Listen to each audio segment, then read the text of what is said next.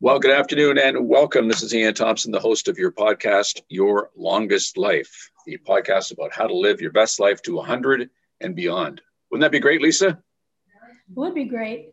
As long as we have quality of life. there you go, quality of life. Well, my guest today is Lisa. And uh, Lisa is here. She's going to talk about uh, everything about seniors and Life Source. Senior Life Source is your name of your group. Tell us more about that, Lisa. Sure. Uh, so Senior Life Source is a charity nonprofit. Um, we provide education on aging for all ages. And our mission is really to, you know, help people become better, um, confident advocates for themselves and their loved ones uh, by preparing them with the knowledge and resources that you know we need to make these informed decisions and important decisions about you know desired care in later life so we do that by providing educational panels uh, from local experts um, connecting community to resources and answering um, all their questions on aging excellent now you have a phd in uh, in what sociology um, with okay. specialization in aging and health. Excellent. So that would help me understand what is a social gerontologist? Sure. Uh, so a social gerontologist, uh, we do research on uh, the social lives of older adults. So we look at all kinds of topics, family relationships, health, retirement, caregiving, widowhood, end of life, living arrangements, social inequality, quality There's of life. And, yeah, long-term care communities, nursing homes, and assisted living, which is really my specialty. Um, and so we're kind of a subset of sociologists, which is why I went that route. Um, you know, sociologist has a term called structuration, and it's the two-way process of, you know, we shape our world, and in turn, our world also shapes us. Mm-hmm. And so for social gerontologists, you know, learning how society influences the individual and vice versa, you know, is really key to understanding uh, the lives and the needs of, of older adults. And also, you know, our research helps to shape, you know, the policies and procedures around all aging issues. So we're different than, you know, geriatrics, which is, you know, the medicine side, the medical mm-hmm. study of aging, which is geriatricians and geriatric physicians who work to really prevent um, and treat diseases. And this seems to be, you know, the more I'm, I'm digging into this topic, there's more, more and more discussion and interest in the mindset of people and how that is as important, more important than a lot of other things as we age. How we're looking at ourselves, how we're thinking about things. Mm-hmm. You find that as well, right? Yes, definitely. Definitely were there certain concerns that you heard every day that made you get started in this or what was the trigger that made you thought hey this is something i should be i should be doing? Well originally um, i started out in the industry as a social worker uh, in the nursing homes. Okay. And um, i worked there for about five years and i became really frustrated you know with the bureaucracy and the red tape um, kind of affected my ability to do my job as i wanted to. Mm-hmm. so that kind of triggered me to go back to grad school. I wanted to learn more about the overall system of long-term care um, and, and really kind of delve into that area um, and see, you know, what's causing some of the problems and are there ways to fix them? Um, so that's really what got me into it. When you first started, were, were most people more concerned about money than than the mindset. Like if i'm thinking about if i'm going to live longer and longer i'm going to run out of money was that was that a did that come up more or, um, or not as much? um, i think that uh, people didn't really think about things at all until it happened until it came up uh, which is one of the big problems right? You know wait till a crisis situation happens and then you try to scramble to find the resources and the trusted people to help provide services and, and things like that um, and so I think we're just now starting to really begin even thinking about what we need and what happens. And yes, um, you know, outliving your money now is very common, especially, you know, for living 10, 20 plus years past retirement. Mm-hmm. Um, and for the people, especially who need long-term care services um, and didn't plan ahead for, for that. So, and now, especially with the pandemic, even with people that do have some kind of retirement plan or long-term care plan, you know, they're going to have to reevaluate, you know, the, the situation is what, what we're finding. Um, but you know i like to think of us as kind of like the preventative versus curative you know we want to okay. get people thinking about things talking about things normalizing you know the aging is happening to everyone we're all growing older right we all have to address it um, you know and within by 2030 you know the us population will be most more 65 people then um, under the age of five, which is the first time ever. Um, the world is aging, global aging is happening. Um, and so the likelihood that you and I know people in our circle that is either dealing with aging issues themselves or caring for an aging relative or will soon be doing so. You know, we just can't escape it, but yet we hold back, we don't talk about things until, you know, we're forced to. So the whole point is just to start talking about things and you know, letting people know what's out there. And so when a situation comes up, they're prepared. Do you get a sense of why we do that? That's a big question, but you know, why do we are we, we just like denial's a great place to live. I'm sure you've heard that before right? Why we're all seem to be that way isn't it? Everything's fine until it isn't. I, and yeah. Yeah we all like to you know if it's not broke don't fix it you know kind of thing. We um, we don't like to think, well, especially when it comes to aging, because um, with aging um, comes death, and we don't like to talk about it. It's just in our culture, you know. Um, and then, you know, our ageist attitudes, uh, negative thoughts, and fears about aging keeps us from wanting to talk about these things. Mm-hmm. Um, you know, and so we really need to start educating people about the aging process in general.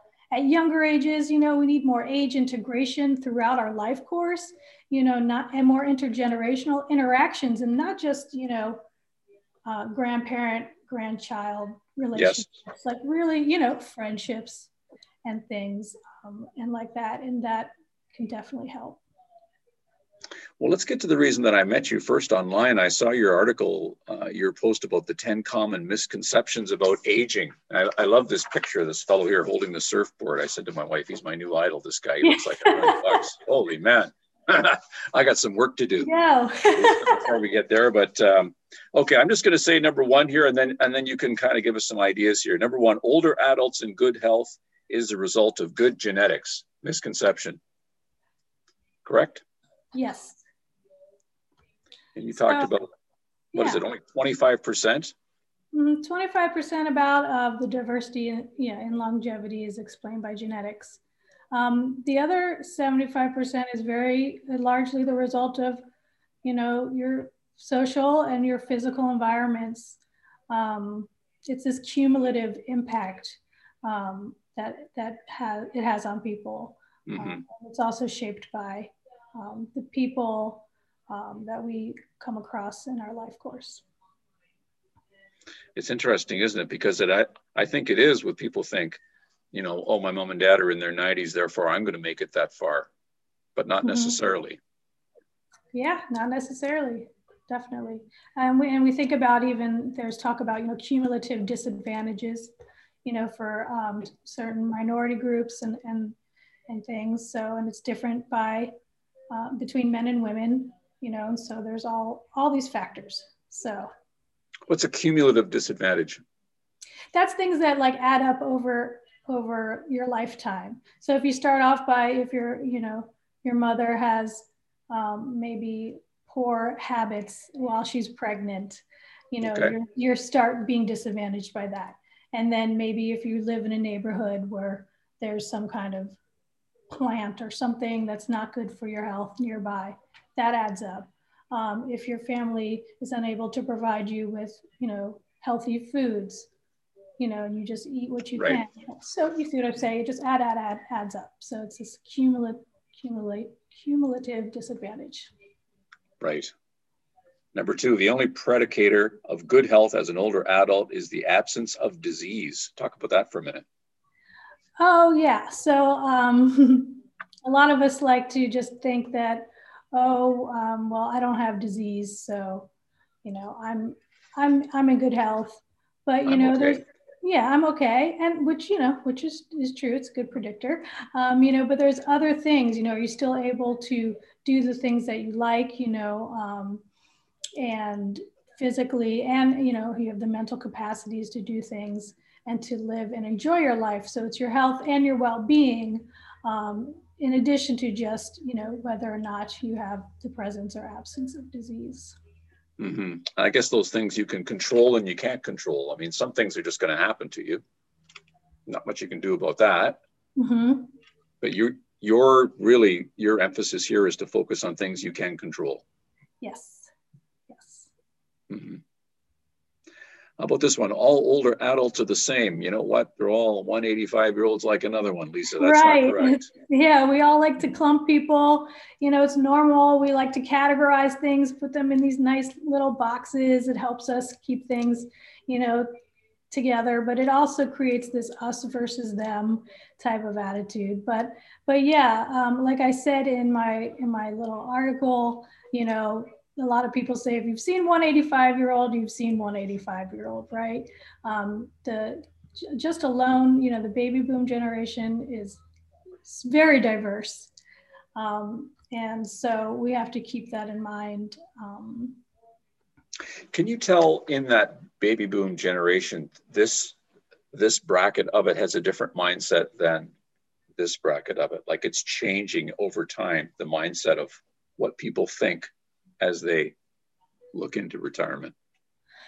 Well, yes, and that's also, you know, some of the difficulties with like putting like generational time stamps on things is that yes, like the younger boomers will probably have different uh, mindsets as the, the older boomers even because there is that that span um, of change of ideas and things. But um, yeah, it's it's it's a continuation of an evolve, evolving of mindsets. Um, but there'll be some similarities and differences in, in every generation. And because it's just, we're all individuals. And um, so we really need to keep that in mind that there's never a one size fits all for any issue, uh, in particular with all the um, aging situations that come up.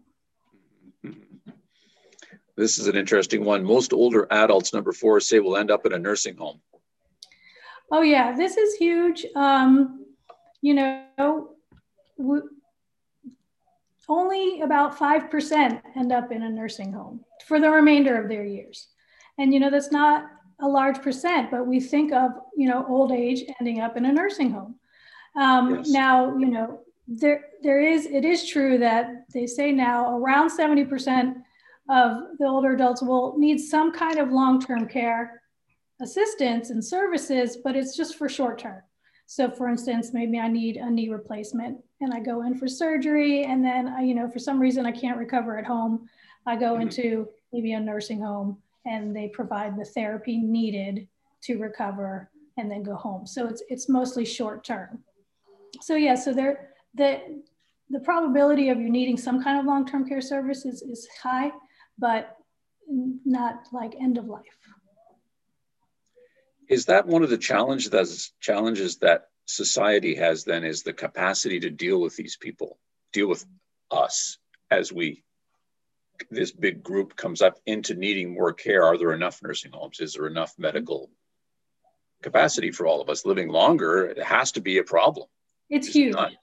i've i've actually done a lot of research and written um, articles and webinars and things on what we call uh, the long-term care crisis, labor force crisis. um, sometimes I don't like saying crisis, but it is. Uh, you know, there's there's not at this point there's not enough um, healthcare workers that you know will be out there, at least in the U.S. You know, to to care for. Mm, I'm sure it's the same here. Yep. Yeah, um, and it's a huge problem, and there's been a lot of a lot of wonderful, smart people talking about it, providing solutions and recommendations for it. It's just actually getting, again, getting the people to think about things, you know, the, the healthcare industry moving forward, you know, doing the things to help prevent prevent it from getting worse. So this puts even more of the emphasis on then if you're healthy of a certain age, whatever age you are, then how do you stay that way? How do you stay out of long-term care? How do you stay out of this jammed, mm-hmm. backed up system? That's really what the goal is, isn't it? It, it is the goal, but it's also important to, as I like to tell people, you know, nowadays there's a lot of different options, and we're all very um, adamant that we want to age in place in the home, and that's that's understandable.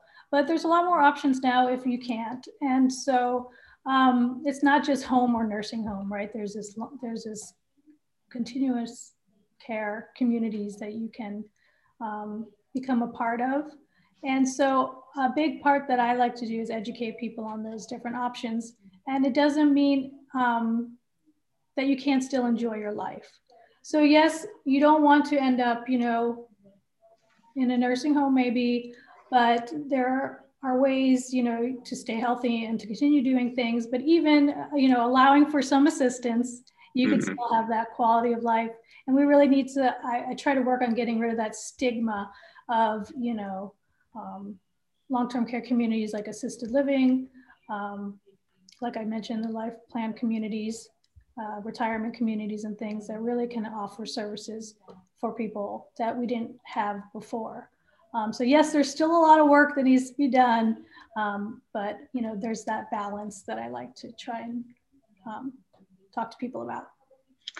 Now, here we're finding, I don't know if it's the same in San Diego or in the States, but here we're finding there's more families coming together again. Now, I don't know if part of that's COVID, but part of it also is just a feeling that, hey, you know, my parents might be 80 years old and it's going to cost $5,000 for them a month, six, to live in a retirement home.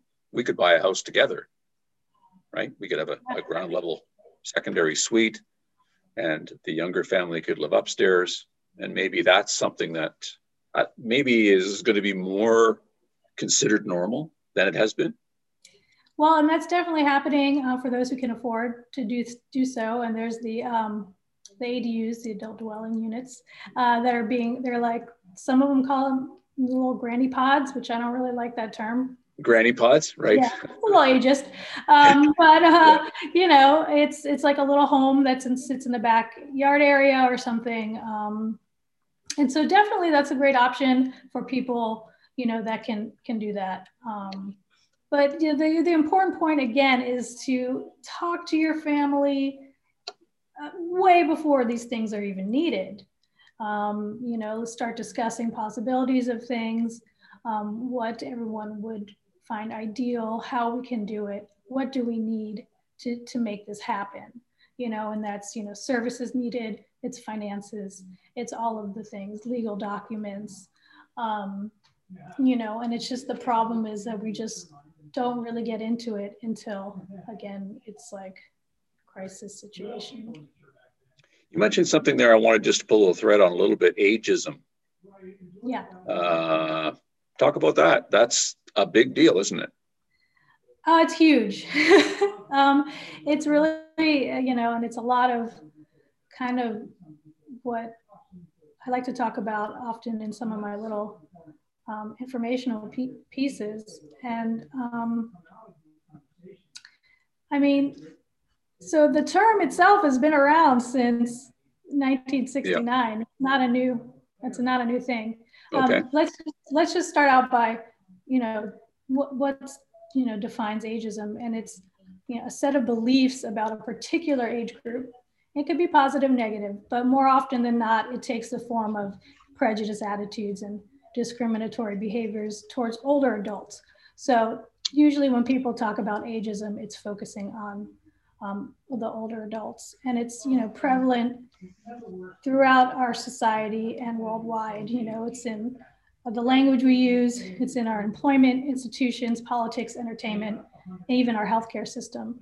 Um, so it's really important. And also, you know, it's like, it's the last kind of ism, really, that uh, we're starting to talk about now. It's starting to get out there, you know, um, which is great. Um, but and it's it's interesting because it's the last to really get into, but we're all affected by it. So, you know, if you talk about racism or sexism, you know, people can always kind of try and ignore that by saying, oh, well, I'm not a minority, it doesn't affect me, or right. I'm not a woman, I don't have to worry about it, or I'm not a part of the LGBTQ community plus community. So, um, but with ageism, it affects everybody in one way or another. So it's so surprising that it's just now starting to kind of like pick up um, mm-hmm. speed and things. But um, I like to talk about, show examples of just um, how much it is ingrained in our culture. And a lot of our negative thoughts and our, and our fears about growing older are due to a lot of the misconceptions, which is why I wanted to write that, start off by writing that little piece. Mm-hmm. Um, and a lot of the times our ageist views are even perpetuated unconsciously. You know, we just, we don't even think about it. And so it's important. It's not a comfortable um, topic. It's not, you know, people don't like being called out. I, you know, it happens to me too. I'm, I'm human, part of the same culture, raised in it. You know, I've had to work hard at thinking about things um, and words, mm-hmm. and um, so it's just, you know, we we do that. We challenge ourselves with views and words and interactions regarding racism and sexism and things. So we really need to do the same, you know, regarding ageism. Um, and we need to acknowledge it exists and we need to recognize the misconceptions. We need to start challenging our outdated mm-hmm. views, understanding the diversity of our aging population, like I talked about earlier. Um, and, you know, doing so, we can kind of recreate these, these ideas about what it is to age. You know, we can reinvent ourselves, um, we can improve our lives our quality of life as we age too. I think it's pretty motivational right now, just thinking about your president, right? It Was 78? Yeah. Isn't I know. It? I know. I also I get upset sometimes. People are like, oh, he's so old. He can't do that. I'm like, listen, yeah. what do you mean? You know, my father's 75. He's still working as a physician. You know, there's we're the boomers are great. You know, throughout their the life course, they've always challenged all these ideas and things um, from their parents' generation. And I right. knew that once they started aging, that things, you know, and growing older and doing things that they were going to challenge all of our ideas of what it is to age. And they're they're doing it, and I, you know, it's exciting, um, but it's still new and fresh, and people aren't mm-hmm. used to that. Um, and so, mm. you know. Another one on your list is depression. A misconception is depression's common among older adults not true. Um, the depression, yes.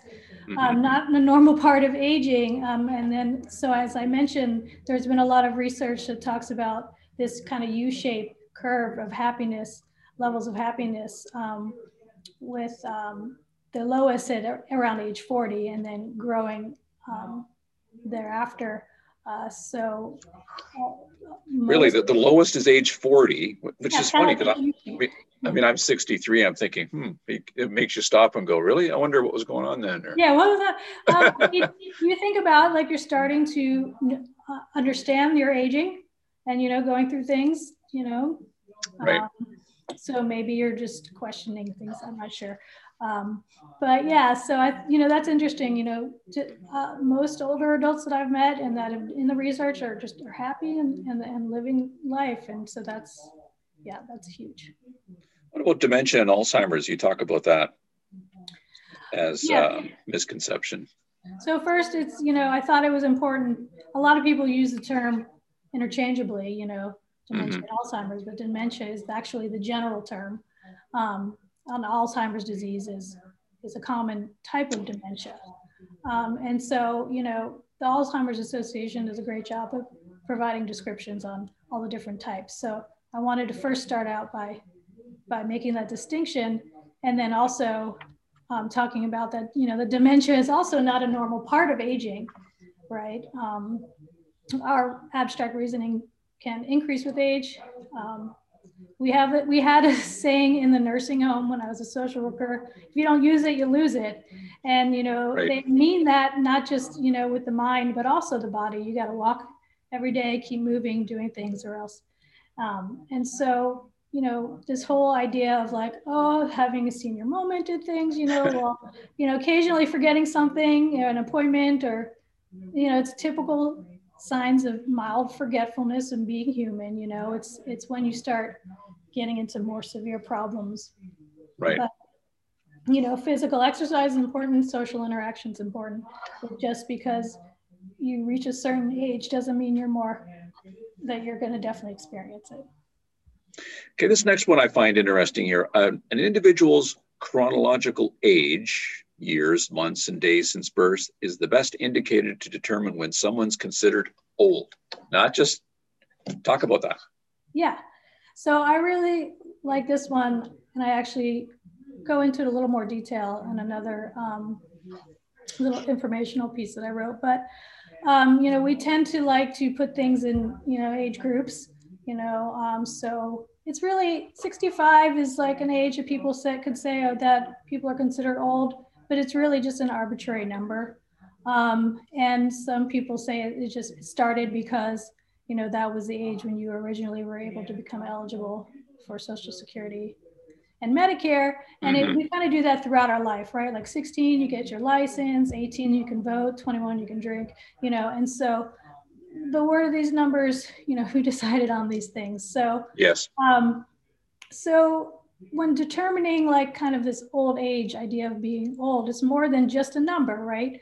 So there's uh, functional age, which takes into consideration um, what you can do, you know, in your in the society, um, the changes in your body, um, and and what kind of roles you can perform. So functional age, for instance, you know, as I, I, I mentioned here, is if you, you someone's, let's say, 65 and they exercise regularly, or they look like the gentleman in the in the picture, yeah. right? He's, you know, got a, the physical conditioning of someone in their 20s or 30s. Yeah. While someone also 65 could need extensive care for activities of their daily living, dressing and eating and things. Um, and so at that, using 65 or as old age, you know, the first guy would disagree, you know, yes. wonderful, wonderful shape. So that's kind of like functional age. Um, and, you know, the way you look could also do that. But, you know, of course, now with hair dye and, and Botox and things, that makes it yep. more difficult, right? yeah. Um, so, yes. So, um, so that's the kind of the idea of, you know, functional age as being a better indicator maybe of, of old age.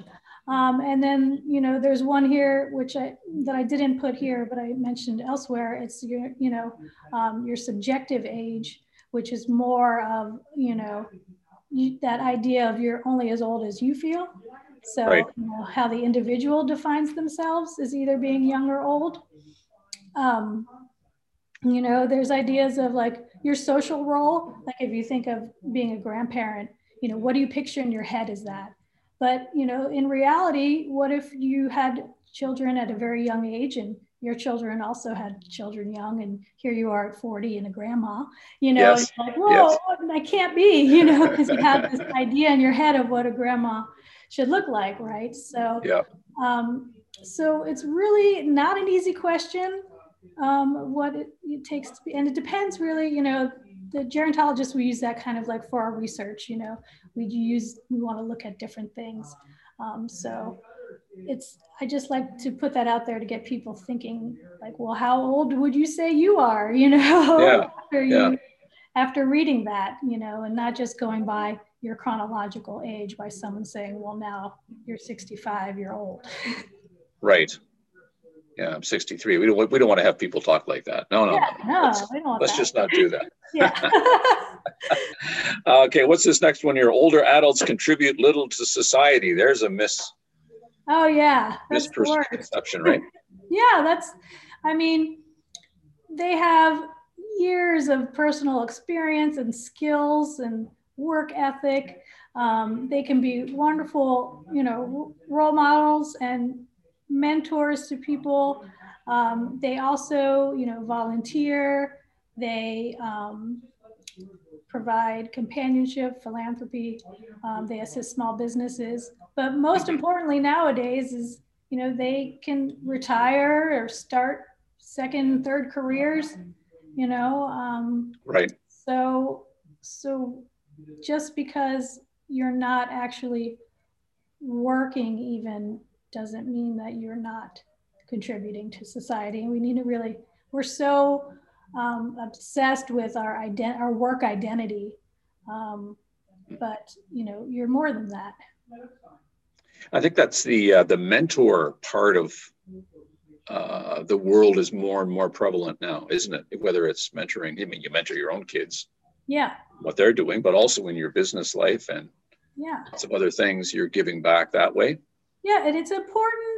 It's important to listen because they can tell you things like, well, actually, we tried that. Let's not do that again. Here's what we went wrong. You know, we don't want to right. reinvent the wheel. But also, there's reciprocal mentoring too, as the older workers are, you know, learning new skills from the younger workers, especially with like when it comes to technology and things.